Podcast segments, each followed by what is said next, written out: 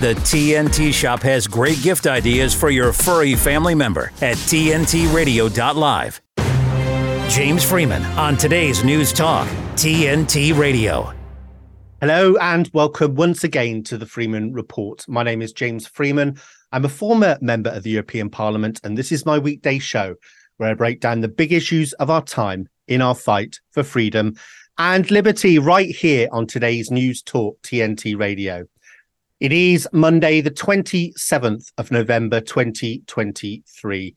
It is the start of another week, and it is a week that could be the start of something very big.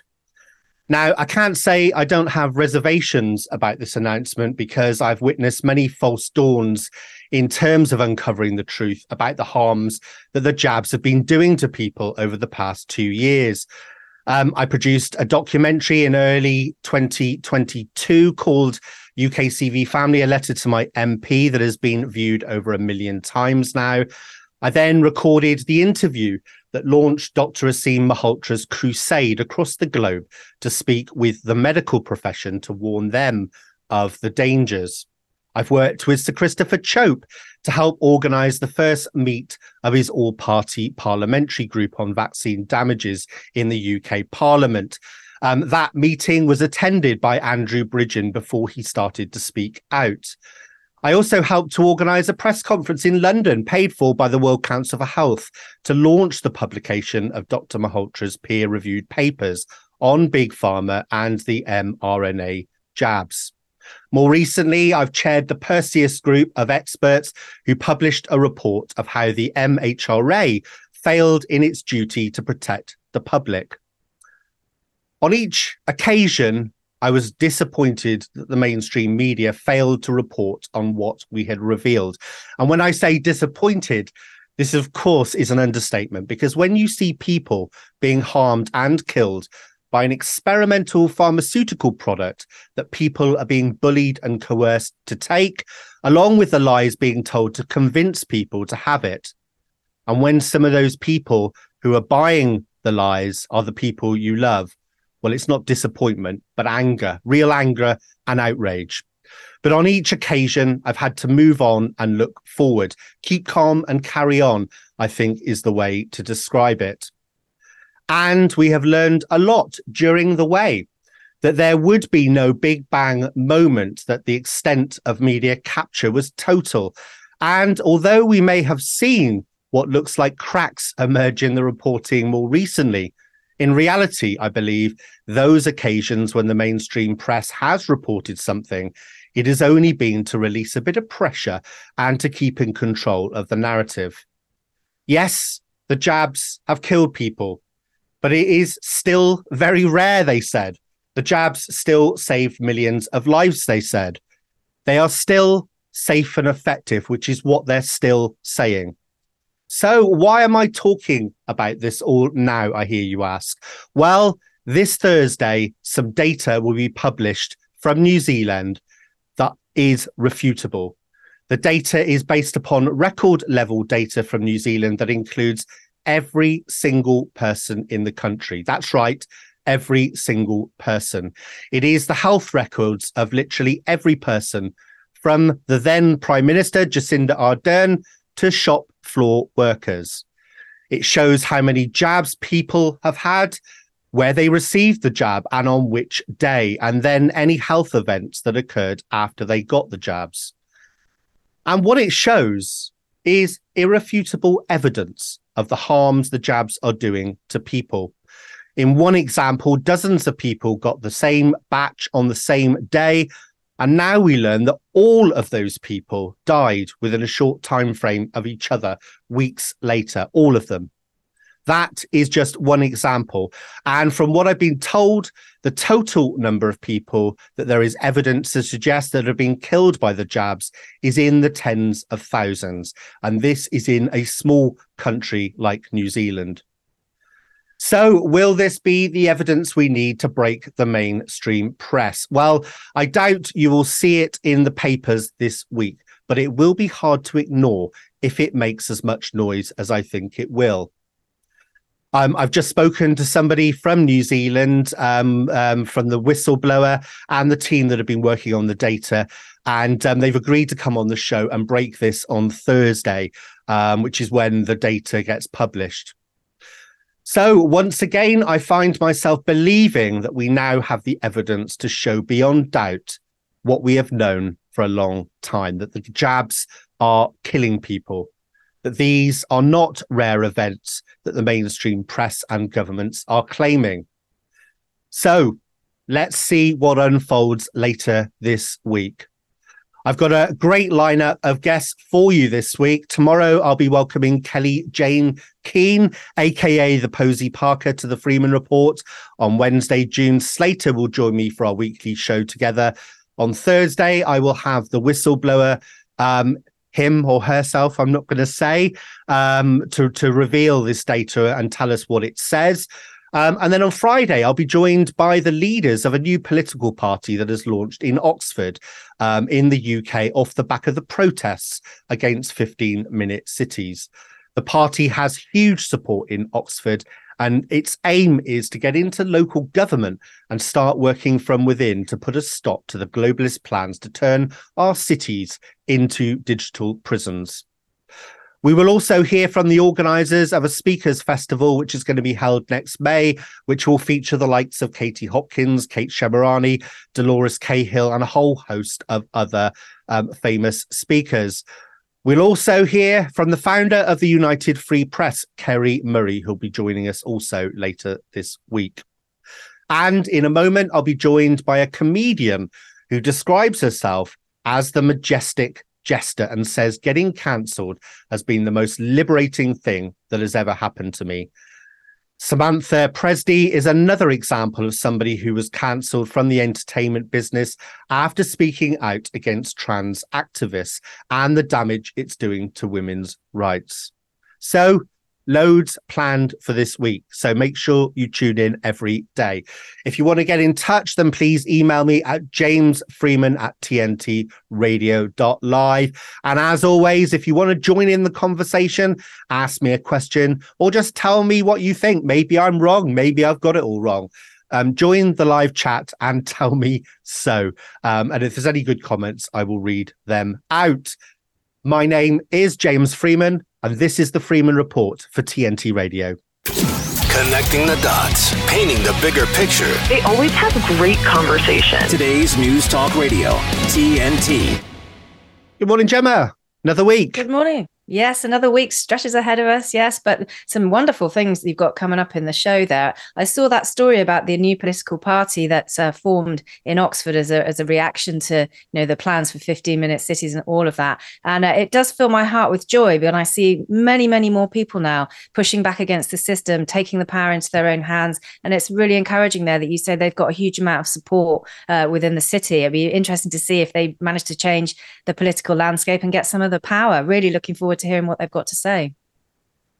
Yeah, and they're being realistic because obviously we've got a, a, general election next year, but they're not talking. I mean, I'm sure they're going to stand um, in that, and they'll tell us that on Friday. But what they're actually talking about is the next council elections when they come up, because what they want to do is get in there locally in Oxford and start changing things um, from within. And I think they stand a good chance given what's going on in the city.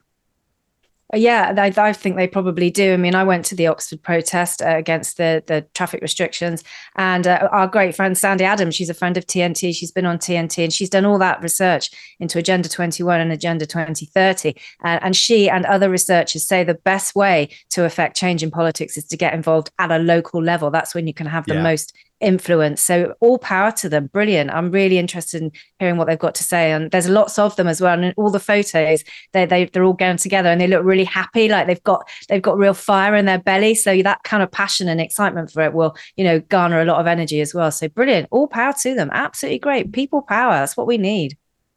Yeah, exactly. And this is how you get in to Westminster as well, because you know, um, all these political parties, whether it's Labour, Conservative, the ones, the big parties in Westminster, they've all got a whole host of foot troops on the ground. They are the local councillors, um, and of course, you know, they basically they're there to walk around, giving out leaflets, spreading the word.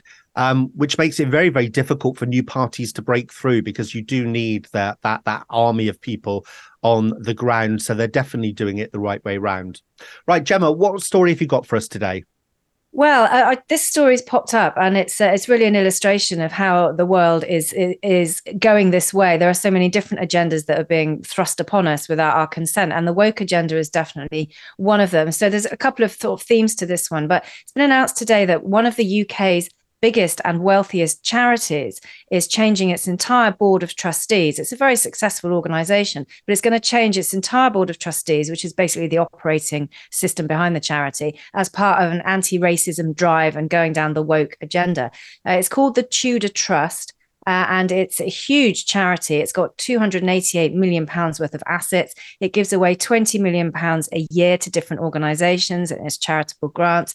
And it was funded in 1955 uh, by the the founder of the Wimpey Homes Group. So you know, huge amount of money into this. It was George Wimpey, founder of Wimpy Homes, and many of George Wimpey's descendants have been on the board of trustees ever since. And this this this charity is working but wonderfully well. There's nothing wrong with it. Um, but no, no, it's coming in since Black Lives Matter. They say they've been looking at themselves internally for three years now, and they're going to um, sack most of the board of trustees. They're going to sack them for being white and being privileged, allegedly, and bringing three to four new trustees and a new chairman, all at some considerable cost, £18,000 a year for five days' work. Um, inspired by Black Lives Matter. Uh, they want to be anti racist, but it does rather beg the question if you're sacking somebody purely for being white, not because they can't do the job or haven't done a good job, they evidently have. Is that not racist in itself? But it also comes today, there's some headlines about the BBC, obviously funded by the British people. They've come under fire for spending £600,000 on 15 different staff positions solely focused on diversity and inclusion. So it's not just the charity; it's big organisations all going this way, uh, and it's our money in the case of the BBC. But uh, in the case of the Tudor Trust, I think it's probably going to be setting a trend for lots of other charities with boards of trustees will probably have a look at this and think, well, we should follow suit, really, and probably getting rid of very capable people for no other reason than they want to virtual signal and, and fit this agenda. So one to watch, I think. I don't I think one one once one domino falls with a big organization to get brownie points, there will be others that think, well, we'd better do the same. And shame if you've been doing a good job as a trustee and you're suddenly got rid of because you don't fit the fashion. Yeah. Now, Gemma, did they um, mention Black Lives Matter? This this um, um, Tudor Trust. Did they actually mention them specifically? Yeah, since the uh, since the um, Black Lives Matter demonstrations, they felt it they should take a good long look at themselves. And their words were, "We wanted to um, reimagine our future, reimagine the trust and our future." That's how they they said it was inspired by Black Lives Matter. Well, hopefully they're not going to start stealing money and laundering it then, because that's what the Black Lives Matter um, leaders have done.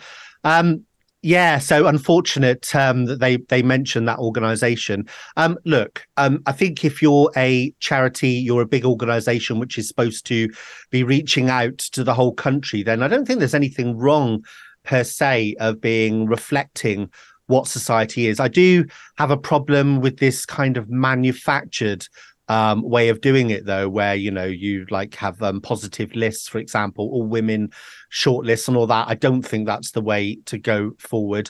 Um, seems a bit ridiculous to have a big announcement as well, especially ma- mentioning Black Lives Matter. Um, hardly an organisation or a, or a a movement um, that really you would want to quote um, as part of your reorganisation. But it seems a bit extreme um, sacking everybody and and replacing them. It would have been much better, surely, just to do this quietly behind the scenes, wouldn't it? And just let natural sort of um, the natural churn of people coming in and out, and to do it that way. Um, yeah, PC gone mad again. I think um, this doesn't reflect well.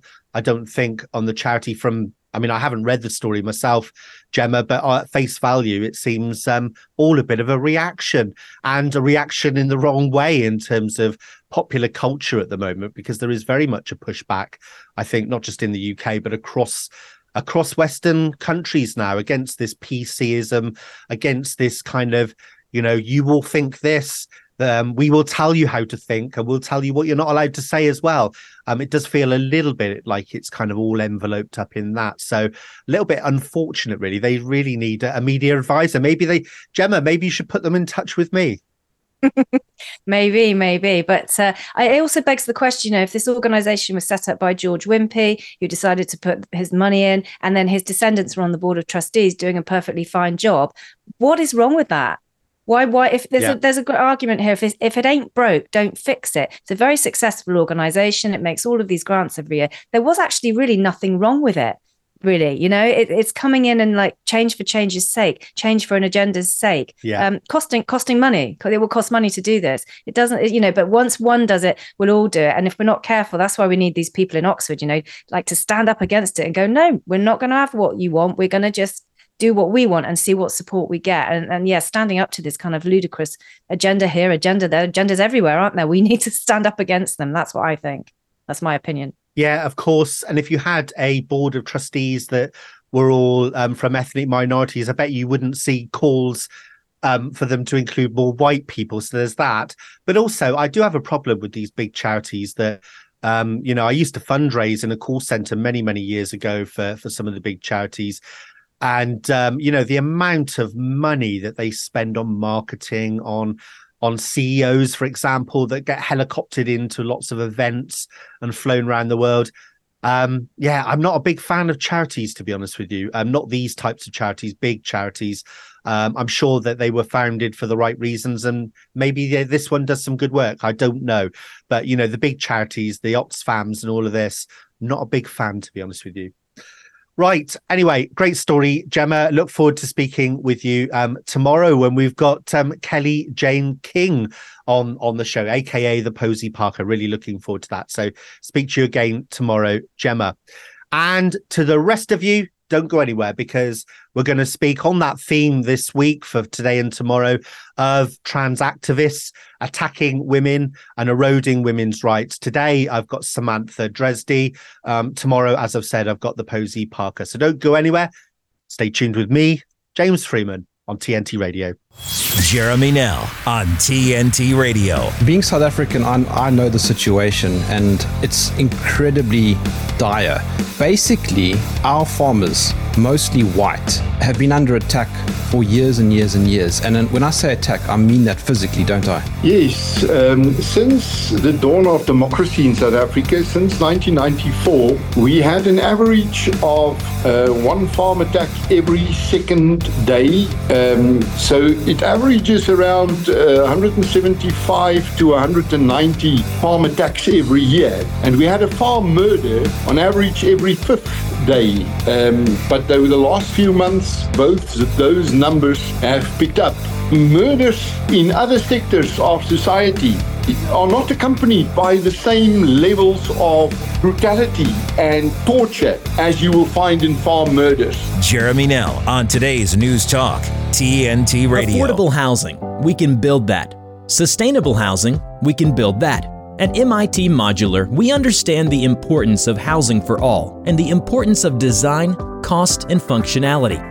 Our goal is to meet the needs of our growing population by converting shipping containers to livable units. If you're like minded and in a position to invest in something meaningful and life changing, we want to hear from you. We are a team of professional architects, engineers, and financial and tax experts dedicated to offering unique solutions that provide a brighter future. Our Opportunity Zone Fund offers investors both real estate and operating business diversification five year tax deferral on capital gains, annual tax benefits, and ultimately tax free appreciation potential. There are opportunity zones all over America.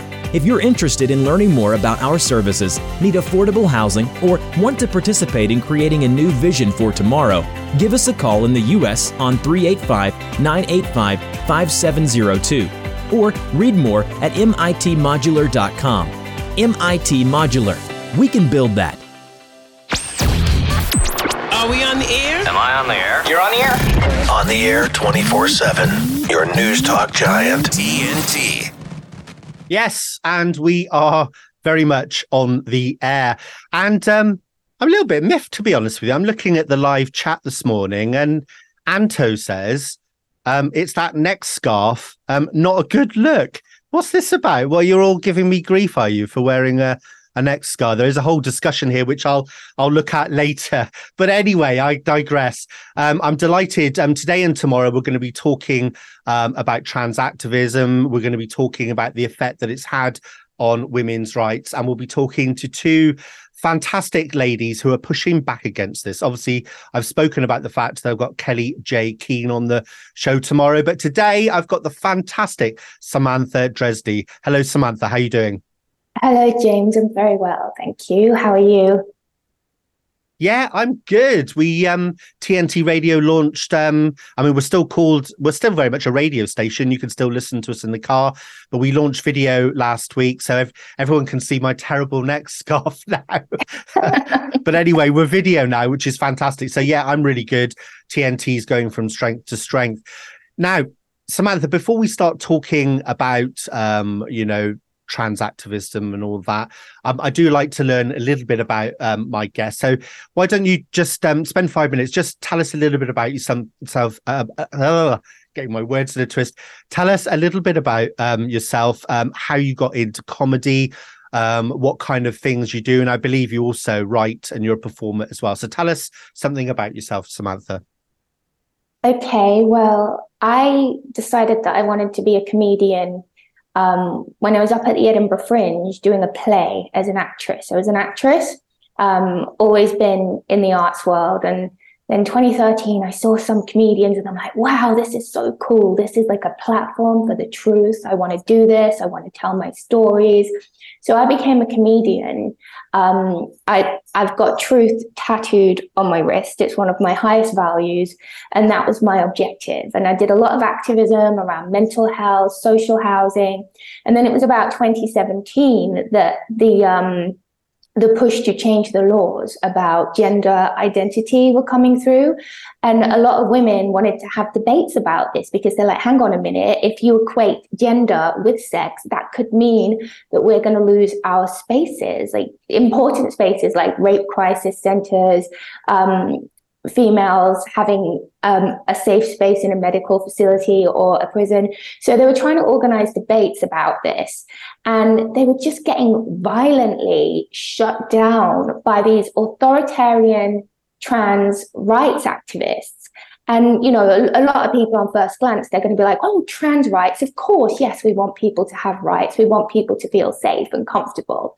But it soon became apparent that it, it was not just about trans people having rights, which they already have the same rights as everyone else. It was encroaching on women's rights, gay rights, um, child safeguarding was becoming an issue. So this is something that I've always felt passionate about. I've always been kind of mildly vocal about it on social media.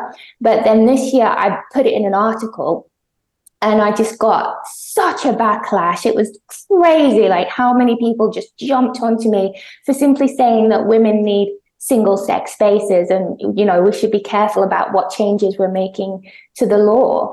Um, and my show got cancelled. So i haven't been doing comedy. Um, the last time i did comedy was was in february this year. Comedy unleashed put me on bless them after i got cancelled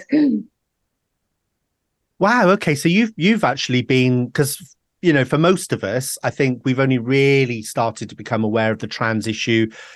Really, I mean, for me, it's probably this year. Um, I was aware of it before, but I wasn't aware of how damaging it was to, to women's rights. And I certainly had started talking to people about it, very, very much preoccupied by big pharma and all the other things that we've seen um, over the last three years. But you've been sort of aware of this and sort of talking about this since 2017. Yeah, I formed my opinion in 2017 that I did not think that self ID as law would be a good idea, basically because it's wide open to exploitation. And then I think this last year, people are starting to really see the effects of that with men being put in women's prisons, some of them blatantly men with no gender dysphoria, but they're just playing the system to have a cushier life or get access to vulnerable women who they can then hurt in prison. So I think with the Nicola Sturgeon thing this year and the men in women's prisons and the men in women's sports, it's just becoming more visi- visible where this ideology has taken us over the last six years. Yeah, it is. It is very, very worrying, and of course, you know, as well as women's rights, we're talking. Um, I'm a parent. I've got two children, um, of ten and fourteen. Um, so for parents as well, it's quite worrying that they're this is encroaching into schools now, even um, primary schools. So um, that's kind of, I guess, how I sort of become aware of it. But I'm very much aware of the wider issues now for women's sport and and all the other issues. Right, Samantha, we're going to take a quick break now for the news headlines. And when we come back, we're going to talk about the whole area of trans activism because I think, I don't know about you, but I think it's important to distinguish between trans people and trans activists because I think there are a lot of people in the community that are genuinely, um, you know, uh, trans people. They're actually quite angry um, about these trans activists because they are very much um, in your face. They're trying to uh, encroach on women's spaces, women's sport. It's going into schools, and I'm not sure everybody in that community really agrees with the the ideology that people are pushing. So we'll talk all about that after this short break. So don't go anywhere. Stick with me, James Freeman, on TNT Radio. Well, what's the news? TNT Radio News. Matt Boyland here with a look at your TNT headlines. A senior official in Ukraine has revealed then UK Prime Minister Boris Johnson stopped Kyiv from reaching a peace deal with Russia last year. Terrorists with dual Australian citizenship could be stripped of their citizenship status under new laws set to be introduced to Parliament later this week. And more than 100 climate protesters have been arrested and charged in Australia following a 30 hour long demonstration which seen protesters block a major seaport. On air and on the app. I listen on the app. Stay up to date around the clock. I listen, therefore I know. Today's News Talk Radio, TNT. Right. So, Samantha, as you said, you've been in comedy for many years, but you haven't done any since February. Tell us what happened to you when you realized there was a problem. Um, so I'd written this article that was basically a critique of the comedy industry because um, last year at the Edinburgh Fringe, a comedian got cancelled and there was very little pushback. So I was talking about the cowardiceness in comedy, but also I brought in, alongside the freedom of expression thing, the that no one was speaking up about the women's rights issue. And the article was was basically saying I want to leave comedy because it's a hostile environment, but the editor changed it to Samantha Pressdee is leaving comedy because of trans rights. He put that as a headline, and then he put that out as a tweet, and the tweet went viral. Um, and what felt like everybody in the comedy community, the, the world that I'd been a part of for nine years, it felt like they were all attacking me. Um, it got 1.5 million views this tweet and and all of the backlash that i was getting was just the most horrible nasty abuse from people who i had considered peers and some of these were big names too like richard herring he said something he subtweeted something he didn't have the guts to actually say that he was talking about me but there was this massive hoo-ha on Twitter. And then within hours, my show was cancelled, and it was some some queer artists, uh, I believe heterosexual men, um, but calling themselves queer. They they got my show cancelled by saying to the promoter, "Hey, we're in the same venue as her at the Leicester Comedy Festival, and we're not going to perform in that venue if you also have that." Which is not my pronoun. but they they cancelled my show. They're like, okay, we need to keep people safe. Like these men might get their feelings hurt, so we need to cancel this woman's work. And I can take the name calling, fine. You know, I'm a comedian. I can be quite on the nose with my speech, but to cancel someone's work is scary. And we've seen it already with people like J.K. Rowling, but this is affecting ordinary people. Ordinary people are losing their jobs and their livelihoods because of this religious kind of um, ideology that if you do not conform to the way that we think um, and see the world and suspend um, objective reality, then we are going to make it difficult for you to live a normal life. It's evil. It really is evil what they're doing to people. It certainly is. Now, you say that you've got a, a, thick skin. I certainly have now after going through Brexit and being a Brexit party MEP. I think that was good mm-hmm. training, um, actually, for this media world that we find ourselves in. But how did that feel at that time? Because that's a hell of a thing, isn't it? It comes out of nowhere. suddenly you've got 1.5 million views. Um, what did that feel like at the time to be attacked like that? Um, to be honest, it felt really isolating, really devastating, traumatizing. Um, there were a couple of people that reached out, like um, Andrew Doyle, Graham Linehan. Um, so that that was nice, but I I don't live anywhere close to London, so I was feeling really alone and isolated. And actually, to be completely honest, it wrecked my mental health because it was just such cognitive dissonance when you believe that people are generally okay and that comedians are doing comedy to speak truth to power. And then there turns out to be all these authoritarian bullies that are actually posing as feminists but attacking women. It was just it was just so much to comprehend that i ended up i actually ended up being hospitalized due to the stress for two weeks yeah, I mean that that doesn't surprise me. It can be intense, can't it? And you know, mm. I've never I've come under a lot of scrutiny um, online um, from the community, but I've never actually been cancelled because I've always been lucky enough to be with an organization that actually doesn't you know doesn't TNT radio for example it's not the kind of organization that that um, pushes um, cancel culture um, now you know, I think things have progressed quite a bit this year. I don't know whether you agree with that, but I think there's an awful lot of people who I think much more people now that are speaking out against what is going on. Have any of the people that originally criticized you, because people do get caught up in a storm, don't they, sometimes, mm-hmm. and they just jump on the bandwagon. Have any anybody who did criticize you at the time reached out to you and said, actually, you know, I think maybe I was wrong or or tried to make amends at all? No. Um, what did happen is, um, in a fun twist of fate, I got to go to the Edinburgh Fringe this year as a comedy critic. So I was back in that world, but I was um, I was sitting in the darkness of the audience rather than on the stage. And what I found out is that at the time it felt like the whole industry was against me because there were so many people shouting so loudly at me. But actually, it's just a few people that shout the loudest, and most comedians were like, "Hey, I'm on your side, but I can't really say anything because you know they'll come for me too." People are scared to lose their livelihoods, and there was only one person um, at the Edinburgh Fringe that actually said to me, Hey, I don't agree with what you wrote in that article. And I said, Okay, so which part of what I wrote don't you agree with? And he couldn't answer me. He couldn't answer me. And then he just kind of played the victim and said that I was bullying him because I wanted to continue the conversation. It was crazy. Um, so I think a lot of people that have fallen into this ideology, it, they're ideologues. So you can't argue with them. They're not open to debate. Yeah, that's one thing I think we've seen um, with a lot of this, like Bill Bull Chris, for example, what he says, and he's been on the show here as well, is when you actually try and talk about the science, um, the ideology behind this, um, it, it, gets closed down very, very quickly with abuse. Um, obviously, names are thrown around like TERF um, and, and these kind of names. It does say a lot, doesn't it? I think about the fact that that people are unwilling, these activists are unwilling to actually talk about the science behind it. Perhaps they know actually that there is no science behind it. Um, now, we don't have to talk about this, the specifics of this, but I had Louise Distras on on the show a couple of weeks ago.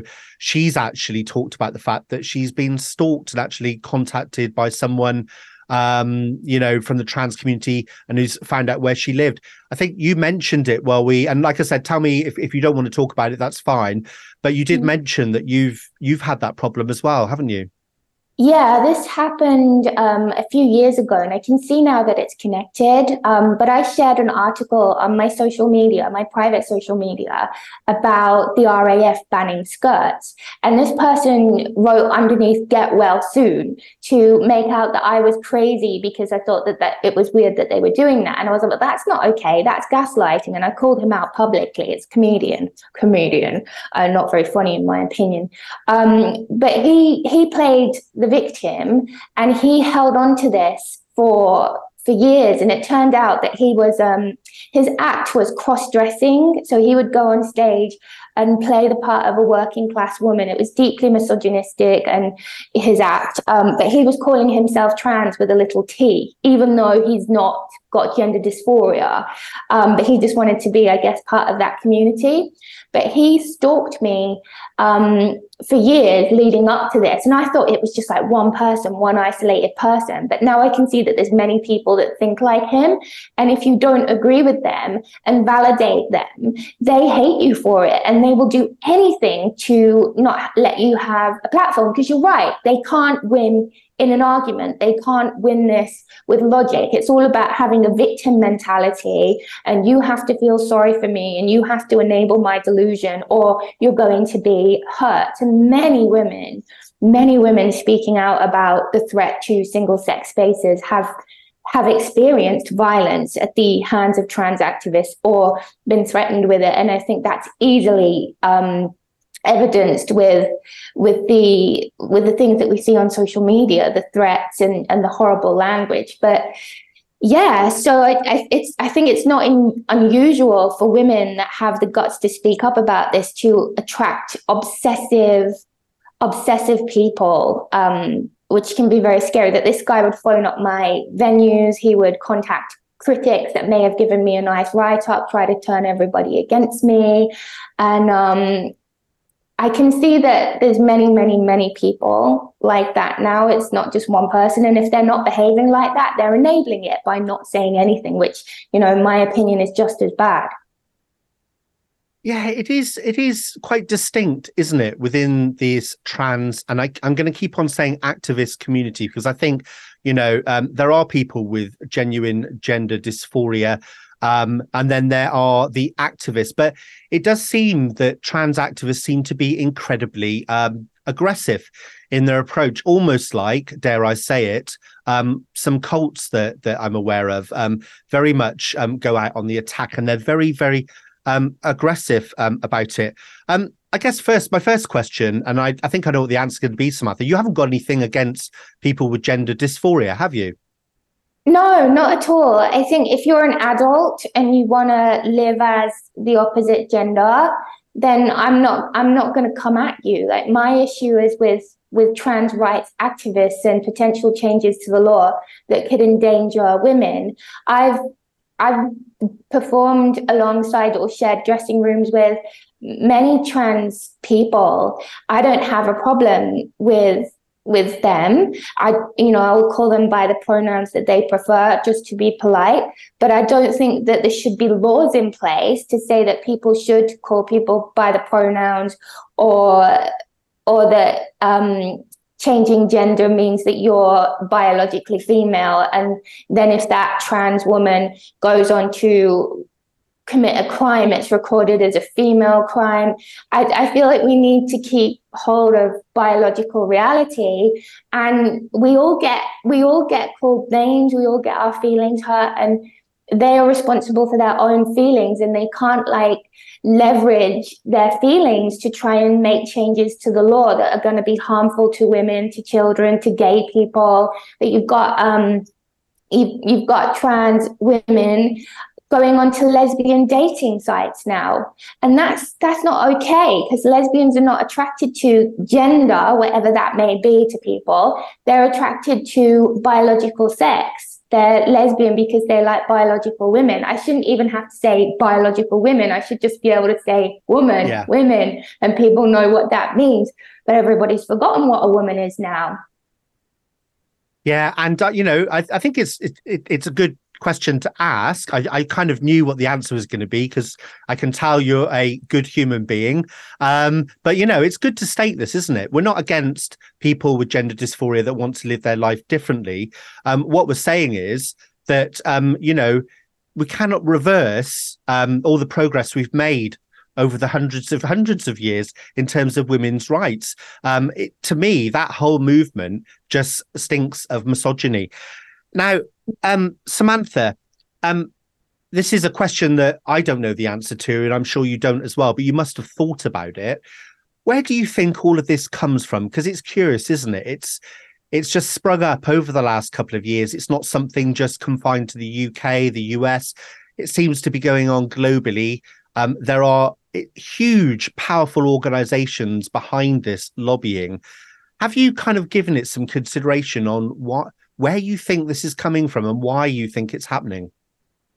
Um, I think at its core, this ideology is communist in nature. Um, I have my theories about TikTok and the Chinese government because um, a lot of young people are looking at these little TikTok videos and it's taking them down a rabbit hole and hypnotizing them and brainwashing them. So I think social media, um, you know, social media could be used for good or bad, but we've got to be realistic. Like, who is behind the algorithms? Who's funding them? So I think essentially, I think it's people that maybe have a globalized agenda that want to do away with democracy, that want to have authoritarian states. Uh, we're seeing now how a lot of genderqueer people are turning to Islam, and it's it's really interesting because if you change like some of the things that Islamists will say, take out the Islamist re- references, they sound like these identity politics um, progressive types so essentially, I think it's authoritarian and it's about getting power, a scary kind of power, even totalitarian, which is even worse. Oh. And I definitely agree with you on that. I think that from the again, you know, we, we, don't know the answer, but these are our valid questions. They're the observations we make of the world. And what I see is an attempt to break the social fabric of um, Western democracies. You know, it really is getting in there when you talk about man and woman. That is at the core um, of our society, of, of our families, of our communities. And putting this in there, it's like a big hand grenade that you put in there, which just blows things apart. It uh, it unsticks that glue. Um, and the only reason I can I can personally think that the people would want to do that is because you want to change things in a way that maybe people would resist normally. You need to break up that glue which put keeps the community strong together, defending um, the norms which are there. Right, we're going to take a quick break um, now, Samantha, and after the break, um, I did see from your social media. Um, that you went um, on the march yesterday against anti-Semitism in London. Obviously, it's a huge thing in the media at the moment, what's going on in the Middle East. So we'll talk a little bit about that. I'd like to hear about your views um, about what's going on. So don't go anywhere. Stick with me, James Freeman, on TNT Radio. De-weaponizing weather with reality and perspective. The biggest weather news is what is about to happen in Europe. I saw another one of those pictures of Greta Thunberg protesting today. I guess today is like week 300 or something of the climate strike, where kids are allowed to be truant and, uh, you know, to protest climate. But she was all bundled up, and I was like, well, wait a minute. Looks awfully cold over there. And uh, were there fossil fuels used in the making of those clothes that you have on? But I want to get serious about this. The fact that we are getting such a cold blast that is coming in, and this was telegraphed with those big storms, and the reason you see what's going on in the weather today is because all the weathermen start screaming and yelling about climate change instead of understanding the same thing happened in 2009 and they went into the deep freeze over there. But it's a serious situation. You know why? Well, first of all, the implications of that is that the United States is going to get very cold. Now, it's cold right now, but I'm talking about what could be really cold weather, severe cold, in the month of January because there's probably going to be a lot of snow in the United States during the month of December, especially after the 20th. So, what we saw in 2009, 2010 was Europe got it in 2009 in December, and then the US had their famous Snowmageddon, and that occurred later in January and February. It'd be a little bit earlier this year, probably, looking at the overall pattern. But think about this you're going to get that grid in Europe tested now, and especially Germany. Germany looks like ground zero for the worst weather. Most snow, it's going to be a little bit colder relative to averages up where Greta lives. But Germany is going to be in bad shape here the next 10 to 20 days. But again, then you have to worry about the rest of the winter. You see what I'm saying? So we're going to have some things push come to shove, so to speak, coming up here over the next couple of weeks. And in fact, the next couple of months, because unlike last winter, I don't think this is backing off this year. This is TNT climate and weather watchdog meteorologist Joe Bastardi asking you to enjoy the weather. It's the only weather you've got. You are loved. You are valued. You are resilient.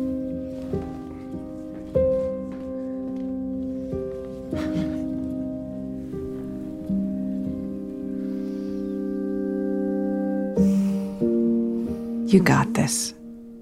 You're there for them. We're here for you. Find free care guides at aarp.org/slash care guide. The Freeman Report and James Freeman on today's News Talk Radio, TNT. Well, it certainly is the Freeman Report, and I am James Freeman, and today's guest is Samantha Pressdee. Um, Samantha, um, the media seems to roll in waves at the moment. We've seen that with COVID. Um, then Ukraine, COVID just disappeared within two weeks. And of course, now Ukraine, nobody knows what's going on there now because now we've moved Mm. on to the Middle East. Um, I have seen on your X account, you went on the march yesterday against anti Semitism, which I totally support, by the way. Um, but what are your thoughts on the wider what's going on, I guess, both in the Middle East, but also how it's affecting um, our own democracy and our um, society back here in the UK? Um, my thoughts are kind of disbelief and shock, kind of how I was surprised that more people wouldn't stand up for women. I'm amazed that more people haven't stand stood up for Jewish communities. Um, what happened in Israel on October the 7th was the biggest slaughter of Jewish people since the Holocaust. So I was expecting to see massive outpourings of solidarity from the Western world, from comedians, from my peers, from activists. And I was just completely shocked that very few people were standing up and saying, this is wrong, we must condemn these attacks. Worse than that, it seemed that people, the same kind of people that would come after us women for standing up for our rights, they were kind of aligning with Hamas. And they were on the streets within a matter of hours after these attacks, waving Palestine flags, you know, which is fine. If you want to support the Palestinian cause, great. I get that. I support that. But waving the flag hours after a terrorist attack by the the, the democratically elected Hamas of, of, of uh, the Gaza Strip, I just thought that was really inappropriate. Um, so it's given me a lot of cognitive dissonance that there's not been more pushback. And like you were saying about this tearing away our democratic foundations, where are the shared values? Where is the moral compass that we in the West have always always followed? Like you, I think back to 9-11, Charlie Hebdo, how we would see such solidarity from people from all walks of life, including the Muslim community. But this time, it's it's really scary how many people seem to be ignoring what happened on the 7th of October to those innocent people in Israel and aligning with the cause of Hamas, a terrorist organization. I'm I'm shocked by that. Yeah, I mean, I I take the position that the, you know this this conflict. There's two truths to this. Um, you know, it, it is true that is Israelis have been well. It's it's, it's absolutely disgusting what has happened um, to Israel and and the attacks by Hamas, and the Israeli people have a right to feel um, absolutely disgusted by what's going on. That's true, right? But there's also another truth to this, and and I think I think this is one of the things I think I find with the media is that the media just always tries to present one thing as truth. It's, it's too complicated to say that there's two truths. Um, I know that's not the same with all media outlets, but of course, the other truth is that the Palestinian people have been unfairly treated for well decades now um, and you know the, the statistic i always kind of bring up is the fact that 2300 palestinian children have been shot dead since 2003 by either Israeli soldiers or um, Israeli settlers. So that's the thing. And I think, you know, we obviously do have um, a lot of um, communities in the UK that have traditionally supported the, they're the same religion, they've supported um, the Palestine case. Now, the approach that I've taken, Samantha, all the way along is not to take sides. You know, you sh- we, we shouldn't be taking sides. And this is the thing that's really worried me is the fact that the danger of this conflict coming from the Middle East and presenting itself on um, on our streets in London and other places um, around the country. Do you think? uh, Do you worry about that at all? Um, yeah, I didn't. I haven't until recently. Um, just seeing how the, last few weekends, um, how some radicals have been calling for the death of Jewish people, and that the police have maybe not dealt with that as well as they could have. Um, I agree with what Suella Braverman said that it it's a hate march. Um, and I'm sure there are people on that march that that wouldn't, you know, do the chanting from the river to the sea that can be very offensive to to Jewish people.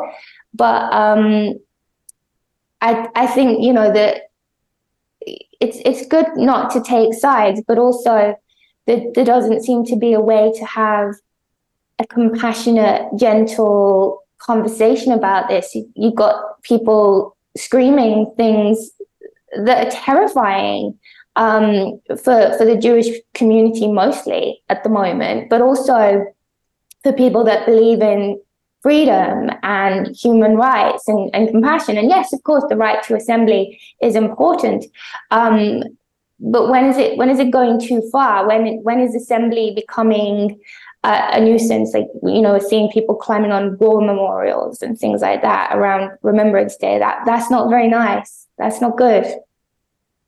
Yeah, exactly. And I was just that was what I was going to move on to next. This we seem to have be presenting um, from the right and the left these contrasting um, facts at the moment. And one of them, obviously, yesterday we saw the march against anti-Semitism, and we saw Tommy Robinson um, there. He was warned in the CAF. Um, well, he was actually warned not to go to London by the police in the first place, uh, which I find quite incredible, really, because he wasn't calling for trouble. I've got my own opinions of Tommy Robinson. I'm not a fan of his. I think he's an agitator who causes trouble. But, you know, he is um, a, a UK citizen. I don't think that he should be should have been prevented from being in that space. Um, he was actually doing nothing wrong, but he was arrested in the end. What What are your thoughts? Um, not necessarily on Tommy Robinson, but the fact that the police are now arresting someone just for being themselves in a, in a certain area. I, I think that was bad. And I think it's going to have the opposite effect, and he's going to gain a more support and more sympathy. I, I feel sorry for him. I don't know the history. Um, I don't know why people think he's racist. I tend to try and do my own research before writing someone off completely. But also, I don't like the idea that someone can be irredeemable. You know, if he wants to stand up for something good, stand up against anti Semitism, stand for um, his country, you know, if he wants to do, do good or, or, or even just go to a protest, you know, that's his human right. And I, he he hadn't you know posted anything threatening on social media I think it's terrifying that they arrested him. You know, if someone had been on social media saying, "Oh, I'm going to go down to that march and I'm going to agitate Jewish people," then fine, yes, arrest them. But he he just wanted, apparently, you know, and you know, I have no reason to disbelieve him. He just wanted to go and show his support and to be arrested for that. I, I kind of feel sorry for him. I might be, but I might be being naive, but it doesn't sit right with me. It really doesn't. And you know, maybe the organizers are like, "Oh, you can't come," but I'm sorry, you're not government. You're not government. You can't override someone's human right to the freedom of assembly, even if you're the organizer of the march. You know, if they're just wanting to be there to show support, then you know you have to tolerate that. The whole march is about tolerance. Exactly. I agree with you 100% there.